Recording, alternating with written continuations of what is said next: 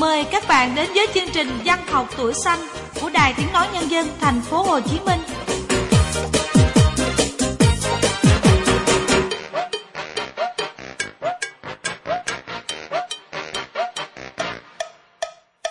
Các bạn thân mến, chúng ta lại đang cùng gặp nhau trong chương trình Văn học tuổi xanh. Chương trình của chúng ta được phát định kỳ vào bảy giờ đến bảy giờ ba mươi sáng Chủ nhật và phát lại cũng vào giờ này thứ ba của tuần sau. Thư từ bài vở các bạn gửi về cho Văn học tuổi xanh ở địa chỉ Văn học tuổi xanh số ba đường Nguyễn Đình Chiểu, quận một, Thành phố Hồ Chí Minh hoặc email văn học tuổi xanh a m o c gmail chấm com. Các bạn ơi, như đã thông báo từ tuần trước thì lẽ ra trong tuần này Phương Huyền sẽ dành một uh, chương trình Chương trình với những bài viết của thế hệ Văn học tuổi xanh ép một à, nhân sinh nhật lần thứ mười tám của Văn học tuổi xanh. Tuy nhiên thì ngày họp mặt của Văn học tuổi xanh được dời qua tuần sau à, là vào ngày mười tám tháng sáu. Chính vì vậy thì Phương Huyền cũng xin được gác lại thêm một tuần nữa à, để um, chào đón ngày à, sinh nhật Văn học tuổi xanh cũng như là buổi gặp gỡ à, sau một khoảng thời gian rất dài. Vì vậy à, chương trình đặc biệt xin được dành cho tuần sau các bạn nhé.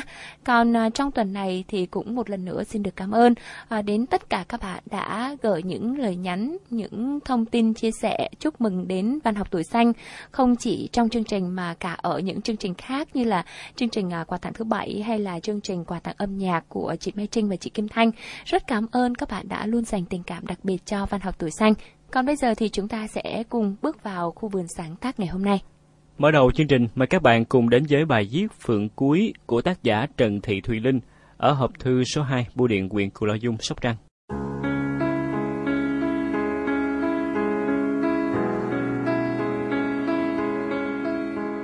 Đi trên những con đường, bất chợt nhìn lên cảnh phượng, thấy những chùm bông nhỏ nhú ra chói ngời, rung rinh theo làn gió, thì ta lại nghĩ đến một mùa chia tay nữa của tuổi học sinh. Có lẽ trong cuộc đời mỗi con người, ai cũng đều có những kỷ niệm của thời đi học. Cái độ tuổi trong sáng hồn nhiên, những sớm chiều bên bạn bè thầy cô, bao yêu thương quấn quýt. Trong giờ học thì luôn chăm chú lắng nghe từng câu nói thân thương, ấm áp của thầy cô, với bao mênh mang kiến thức cho tương lai, mơ ước ngày mai. Khi tiếng trống trường vang lên, báo giờ ra chơi, thì sân trường lại nhộn nhịp đông vui với những tà áo trắng tung tăng chơi đùa. Mùa thi đã đến, với những học sinh thời cấp một thì không mấy gì lo lắng vì ở độ tuổi còn quá ngây thơ. Với học sinh cấp hai thì ít nhiều đã biết bâng khuâng khi mùa hạ đến, cũng miên man bồi hồi khi cảnh phượng trước sân trường đã bắt đầu khoe sắc.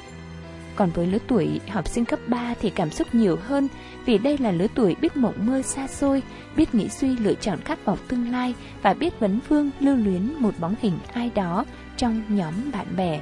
Sẽ rất là buồn và mang theo cả những giọt nước mắt lăn dài trên khóe mắt, bờ môi khi mùa phượng cuối đi qua của thời áo trắng học sinh.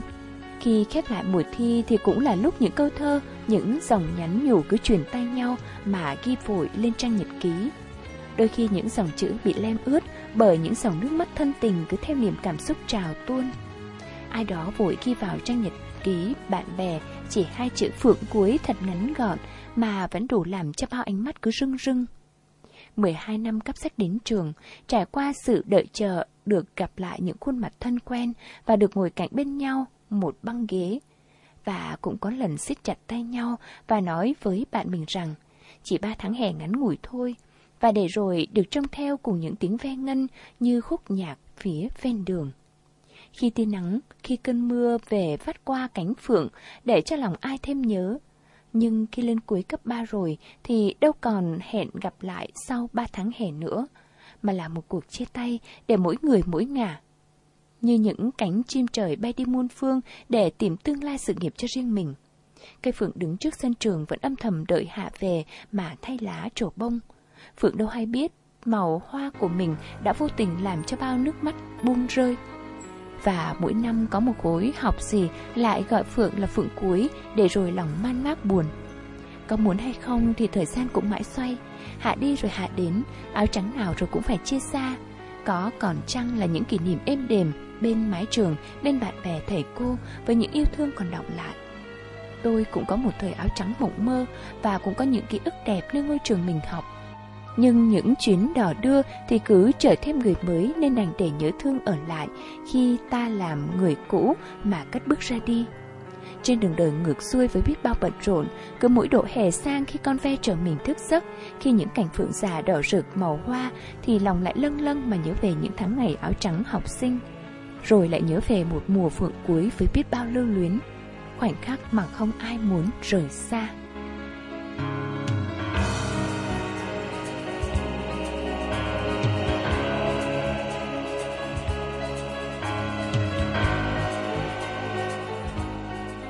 Phượng, cái màu đỏ ấy không thể nào phai nhòa trong ký ức của chúng ta, để mỗi năm hạ về lại chạm vào đâu đó trong ký ức mỗi người đã đi qua mùa phượng.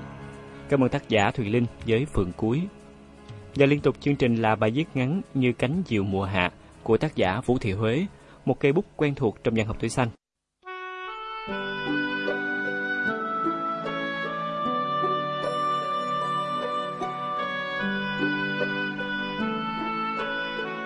Sau cơn mưa ồ ạt như cố trút sạch nước tích tụ trong các đám mây xuống, trời trong veo, không khí thanh mát đến mức nếm được vị sảng khoái. Trời chiều cao vời vợi, không nhí nhảnh như bình minh hay sâu kín như trưa nồng mà tươi trẻ thanh xuân đến kỳ lạ dù ngày đã sắp tàn. Tiếng trẻ cười đùa lanh lành khắp các ngõ, không phải lo học chính học thêm, bước chân chúng tung tăng như thể bay lên được. Chạy theo tiếng cười cuốn vào cơn gió, cánh diều lật phật bay lên. Tại mưa chiều, gió cao nguyên dịu dịu, thoang thoảng mùi cỏ thơm cây lá.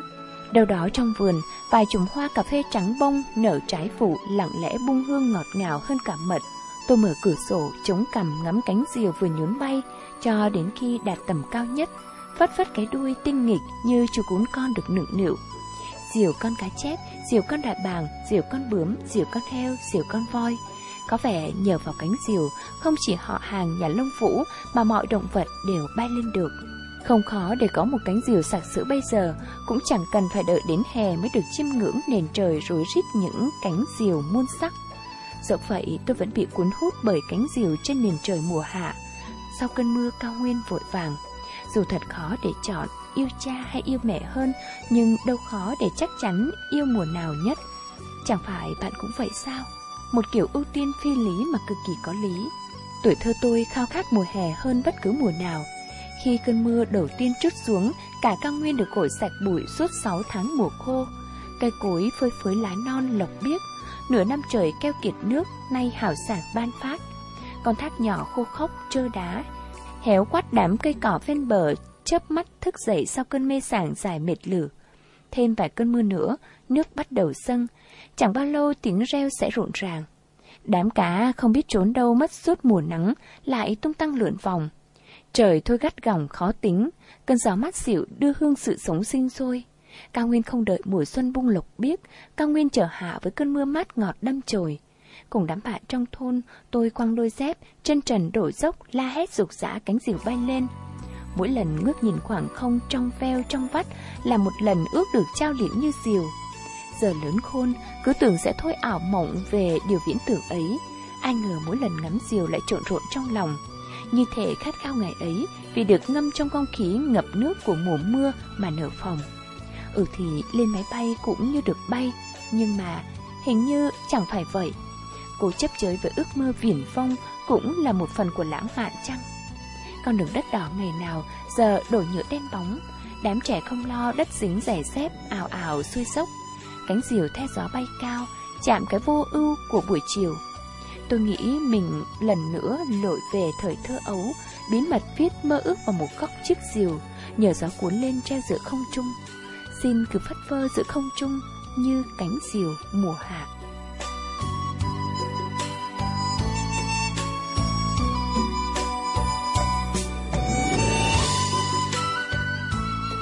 Cũng là những ký ức tuổi thơ với thật nhiều yêu thương. Nhắc đến Vũ Thị Huế là nhắc đến những truyện ngắn đầy tâm trạng và thường khá nặng nề. Nhưng mà một thời gian sau, trang viết của Huế đã có những thay đổi, những cái kết có màu tươi sáng hơn, bớt bi kịch hơn. Cảm ơn Huế nha, cuộc sống sẽ nhẹ nhàng hơn tùy theo cách nhìn của chúng ta, đúng không các bạn? Ngày vàng Petrolimex giảm giá diesel đến năm trăm đồng mỗi lít.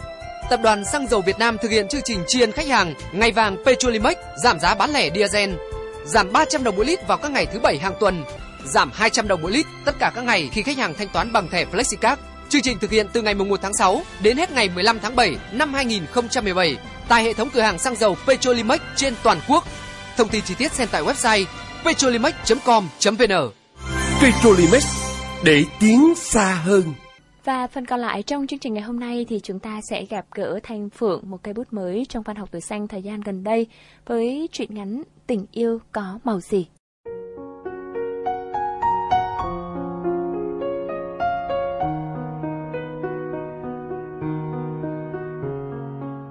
Đêm đó, Hân nhận được một lời tỏ tình siêu kỳ lạ, bởi nó đến từ một người khác, chứ chẳng phải chủ nhân của lời tỏ tình ấy.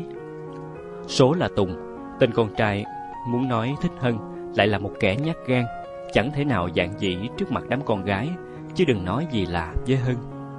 Mức độ sợ hãi lại càng tăng cao. Hân không biết quá nhiều về cậu con trai này, ngoại trừ lần cậu ta dắt chân lên cổ mà chạy, khi vừa kịp nhìn thấy cô tiến vào căn tin. Quang lại khác, cái vẻ ngoài kiêu ngạo và tự tin luôn làm Hân phải chú ý. Người ta vẫn luôn nói về những điều kiểu như con gái luôn thích những cả tội, và Quang lại là một bad boy chính hiệu. Nè, thằng Tùng nó bảo là thích bạn đó. Quang đã nói như thế khi hẹn gặp Hân tại một quán trà sữa. Từng câu chữ rõ ràng lướt qua đầu Hân một cách rất đáng ghét. Điều buồn cười nhất người ta nhận được chẳng phải là thế này sao? Người con trai mình thích đã nói ra lời yêu, nhưng lại chỉ là một lời nói hộ người khác. Và trong khoảnh khắc nói đó, Hân chắc rằng trái tim đã khẽ rung rinh, dù biết chắc đó không phải là điều Quang muốn nói. Còn cậu thì sao? Hân đưa ánh mắt thách thức nhìn Quang.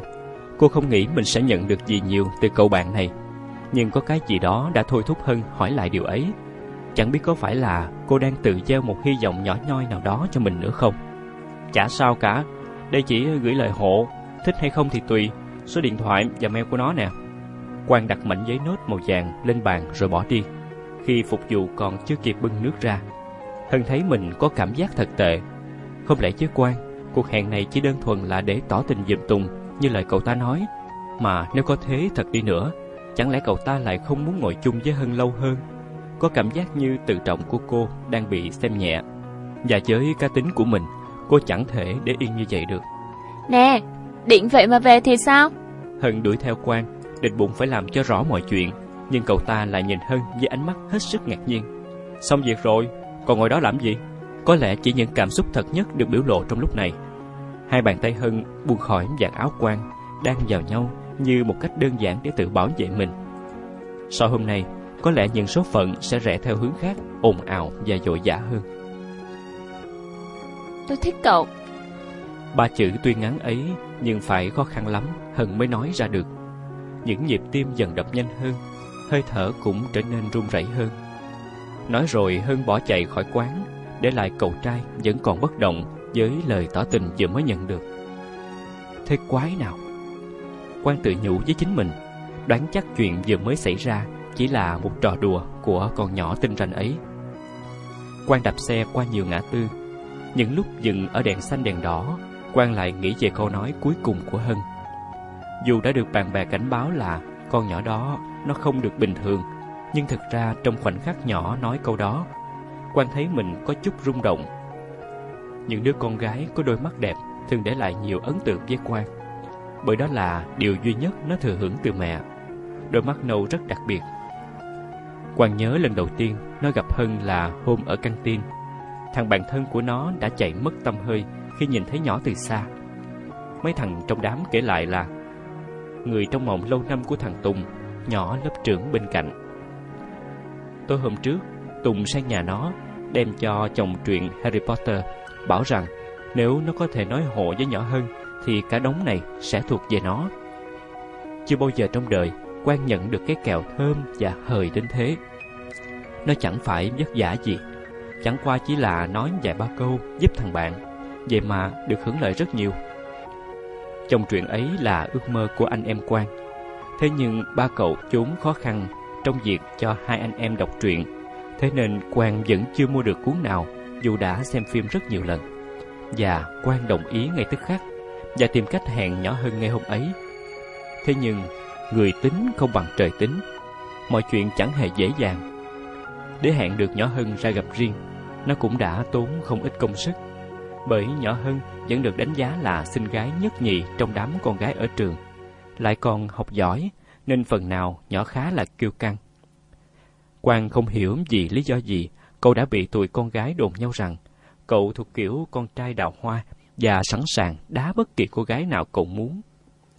Cũng do vậy một phần mà Hân không muốn gặp cậu nhanh chóng như đề nghị ban đầu. Quang không nghĩ điều đó khó, nhưng tự nhiên cậu cũng thấy có cái gì đó thôi thúc cậu, buộc cậu phải đến gặp Hân.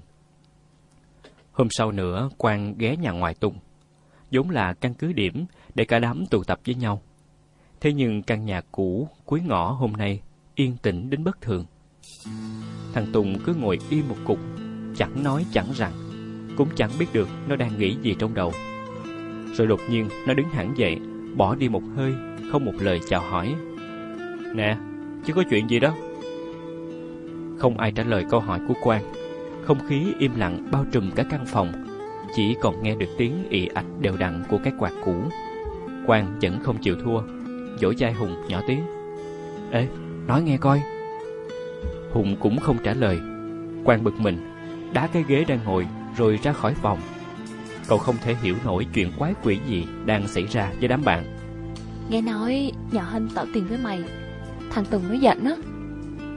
Nga nói với Quang những câu chữ kéo vào tai, làm Quang rơi vào tình trạng giống đám bạn. Làm bạn thân bao lâu nay, tự nhiên giờ vì một đứa con gái ở tận đổ tận đông mà làm hai đứa mặt lạnh với nhau. Chuyện này Quang chỉ nói cho mình Hùng, để hỏi xem nên giải quyết mọi việc như thế nào cho ổn. Vậy mà giờ lại lộ ra với cả đám. Buổi gặp mặt hôm nay coi như là tiêu Tùng về cái lý do tào lao nhất mà Quang từng biết.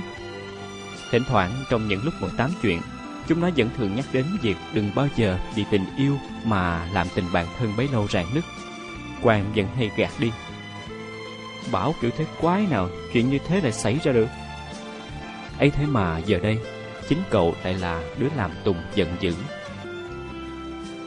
Quán trà sữa và xiên que chiều nay có vẻ vắng hơn mọi lần, không rõ vì lý do gì. Chị chủ quán vẫn cười nói với Quang như mọi lần. Nụ cười duyên dáng của chị luôn làm cậu thấy dễ chịu. Này, sao em đi một mình vậy? Đám thằng Tùng đâu rồi? Quang cười xòa cho qua chuyện, cũng chẳng định giải thích điều gì cho chị Thảo. Quang ngồi trong cái bàn cuối phòng đợi. Lần này là Hân hẹn gặp nó. Dù không hiểu Hân hẹn gặp nó để làm gì, nhưng Quang vẫn đến, như một câu trả lời lịch sự. Quang bỗng thấy sốt ruột vì đã quá giờ hẹn mười lăm phút mà chẳng thấy con bé đâu cả. Xin lỗi, xin lỗi nha, thầy tớ dạy quá giờ nên tớ không ra sớm được. Giọng Hân ríu rít dồn dập. Quang xem chừng Hân đã phải tức tốc khi đến đây vì cái vẻ mặt đỏ ửng cùng với mồ hôi nhễ nhại trên trán Hân. Thôi, Hân uống miếng nước đi. Quang cũng chẳng hiểu nổi mình. Mỗi lần gặp Hân, cậu tự nhiên lại trở nên dịu dàng hơn bao giờ hết. Nhìn Hân vẫn thật xinh xắn, dù đầu tóc chẳng còn gọn gàng như lần trước gặp. Hai cái má đỏ lên lại càng làm tăng thêm sự dễ thương. Quang tự nhủ, đấy ắt hẳn là lý do mà Tùng lại mê như điếu đổ cô bạn lớp bên đến thế. Mà không phải chỉ có Tùng, nhiều thằng trong khối cũng hay bàn tán về Hân. Mà một khi đám con trai đã bàn tán về một đứa con gái nào đó, chắc chắn đứa ấy phải thật đặc biệt ở một điểm nào đó. Mà cậu đợi tớ lâu chưa? Cái cách hỏi của Hân làm Quang thấy giật mình. Lần này cô ấy rất nhẹ nhàng, giọng nói trong trẻo và đặc biệt rất dễ chịu. Phản xạ tự nhiên trả lời. Chưa. Rồi thì khi Quang chưa kịp nói hết câu, thì đã thấy Hân nhìn chằm chằm vào ly trà sữa trên bàn đã gần hết. Đợi chờ vốn chẳng bao giờ làm người ta thấy vui vẻ gì. Nhưng nếu ở vị trí của Quang lúc này, chẳng ai có thể giận hơn một cô gái đặc biệt đến thế. Mà Hân tìm tôi có chuyện gì không? Khi Hân đang gọi nước cho mình thì Quang nhẹ nhàng hỏi. Ngay cả cái cách hỏi của cậu cũng khác hẳn so với mọi lần nói chuyện với những người khác. Thật kỳ lạ, nhưng chính Quang cũng không điều khiển được lời nói của mình nữa. Từ khi nào đối với một đứa con gái xa lạ, làm Quang phải bận tâm nhiều về cả từ ngữ lẫn cách nhấn nhá chữ nhiều như thế này. Những câu chữ không tự nhiên thốt ra nữa mà phải suy nghĩ cẩn trọng hơn. Sao cậu không cho tớ câu trả lời vậy? Bốn mắt nhìn nhau ngại ngùng. Làm thế nào một đứa con gái lại có thể dạn dĩ đến thế, trong khi đến Quang còn thấy hoang mang về điều đó. Ừ, ý Hân là sao? Quang hỏi lại, như là một cách để đánh trống lãng cho câu chuyện. Cậu không biết sẽ phải trả lời như thế nào mới đúng. Cậu biết chắc chắn một điều rằng mình không hề ghét cô, nhưng cũng không dám chắc rằng mình cũng đã thích cô ấy. Rồi còn tình bạn với Tùng, mối quan hệ này sẽ đi về đâu khi đã mấy bữa nay Tùng không nhận điện thoại và không hề trả lời tin nhắn từ cậu? Tình bạn ấy không phải ngày một ngày hai mà tạo nên được, mà không chỉ Tùng, còn cả một đám bạn chơi chung từ bé nữa. Bạn không thể nào thích Tùng được hả? Quang đã hỏi như thế, như một cách để bảo vệ tình bạn của cậu. Hân im lặng, khẽ lắc đầu, đưa tay với lấy ly trà sữa sô-cô-la mới được bưng ra. Cậu đưa tớ về nhà được không? Hồi nãy nhỏ Thương bạn tớ chở qua, rồi nó về trước rồi. Còn chưa đợi Quang trả lời, Hân đã yên vị trên xe cậu. Đi thẳng rồi đến ngã ba rẽ trái nha Quang. Hân bám một tay vào eo Quang, tay còn lại giữ cái yên xe. Quang không đáp gì cả, chỉ lẳng lặng đạp xe đi theo hướng cô chỉ. Quang tự nhiên thấy lòng bình yên lắm, chẳng còn lo lắng nghĩ ngợi vì bất kỳ điều gì nữa. Cuồng xe hôm nay chậm chạp hơn, những con đường cũng trở nên rộng rãi hơn. Quang quẹo trái chỗ ngã ba, vào một con đường nhỏ, rồi quẹo tiếp vào con hẻm nhỏ hơn. Suốt quãng đường đi, họ không nói với nhau điều gì cả, nhưng ánh mắt tự tìm kiếm những thứ vô định trên đường, những gánh hàng rong dồi dả chạy nắng chiều, đám nhóc mặc đồng phục cười đùa trên vỉa hè, những chiếc xe nô nức nối đuôi nhau trên đường vội vã. Căn nhà hai tầng nhỏ xinh hiện lên trước mắt. Quang dừng xe lại thì Hân cũng vừa kịp nhảy xuống xe. Cảm ơn Quang nha. Quang nhìn bóng cô gái nhỏ bước vào nhà, rồi cửa được đóng lại. Nhìn thật kỹ ngôi nhà rồi mới tiếc nuối rời đi. Lần đầu tiên cậu đưa ai đó về nhà, mà lại là một người khác giới nữa chứ. Chúng ta vẫn thường có nhiều hơn chúng ta nghĩ, đặc biệt là chuyện tình cảm. Nhiều khi để chạm vào những nỗi đau đã cũ, con người ta cần nhiều hơn những yêu thương ban đầu. Quang không chắc tình cảm của cậu là gì, nhưng chắc một điều rằng cậu không muốn Tùng và đám bạn bỏ rơi cậu. Thời gian chắc chắn làm chúng ta cảm nhận được nhiều điều hơn cả, ngay cả khi chúng ta vừa kịp nhận ra mình đã đánh mất điều gì đó. Nhưng bên cạnh Hân lại luôn cho Quang cảm giác hạnh phúc, con tim khẽ rung rinh và nụ cười lại luôn rạng rỡ. Nắng có thể chiếu dài trên khắp cả con đường, nhưng chỉ một lúc sau đã vội vã biến mất.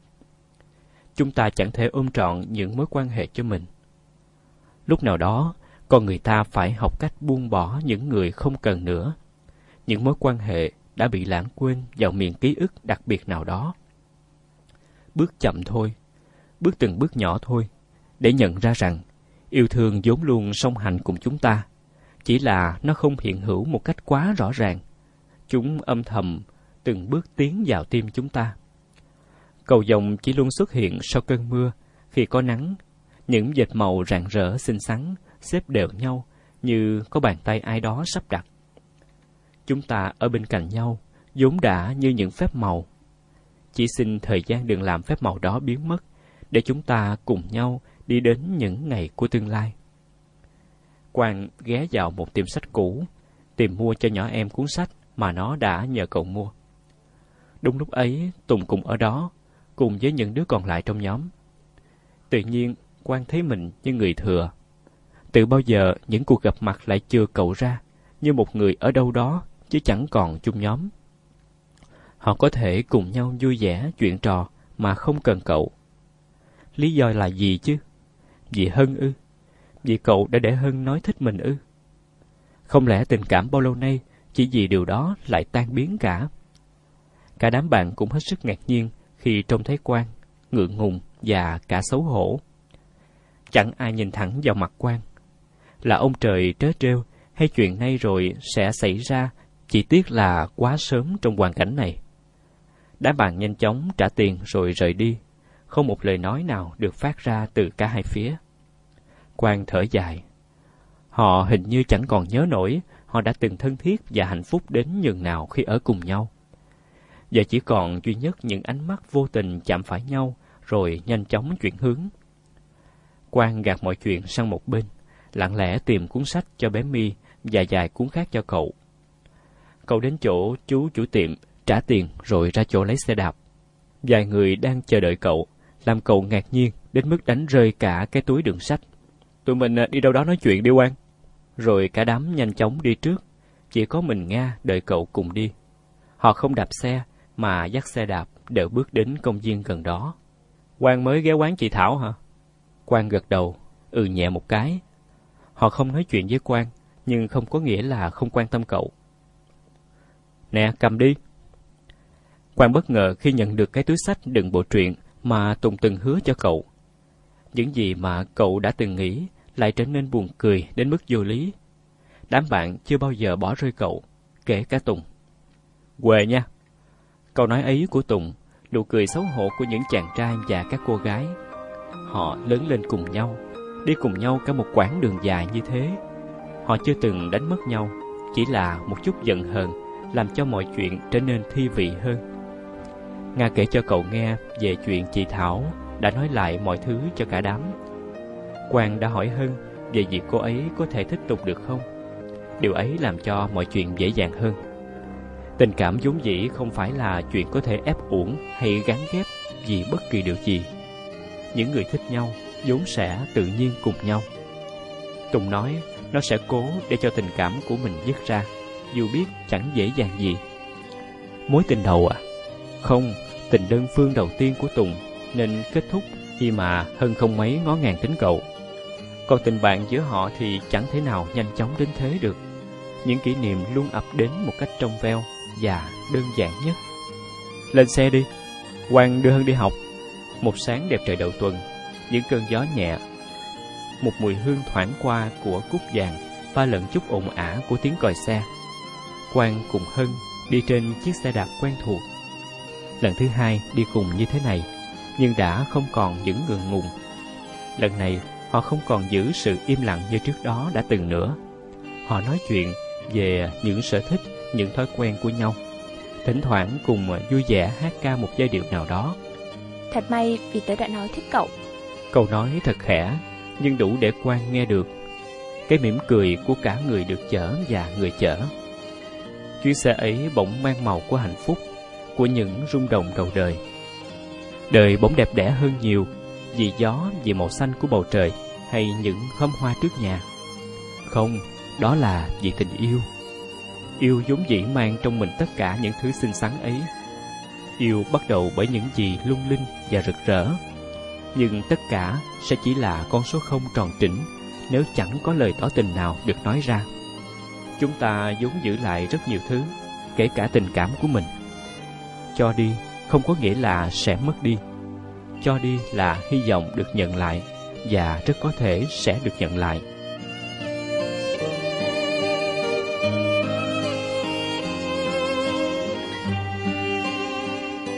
Vừa rồi là truyện ngắn Tình yêu có màu gì của Thanh Phượng, sinh viên Trường Đại học Khoa học Xã hội Nhân văn Đại học Quốc gia Thành phố Hồ Chí Minh. Với những bài viết của Thanh Phượng gửi về trong thời gian gần đây thì thực sự đây là một truyện ngắn khá dễ thương. Có thể thấy là à, Thanh Phượng viết truyện ngắn này khá lên tay, kể cả cách trình bày cũng như là à, văn phong cho tới thoại. Rất là vui khi mà mỗi ngày gửi bài cộng tác cùng chương trình thì các bạn có những thay đổi trong viết lách của mình. Mong rằng những sáng tác của các bạn sẽ ngày một hay hơn nữa và các bạn sẽ luôn dành tình cảm đặc biệt cho Văn học tuổi xanh nha. Đến đây thì thời gian dành cho chương trình cũng đã khép lại và các bạn nhớ đón nghe chương trình đặc biệt tuần sau, chương trình mừng sinh nhật Văn học tuổi xanh.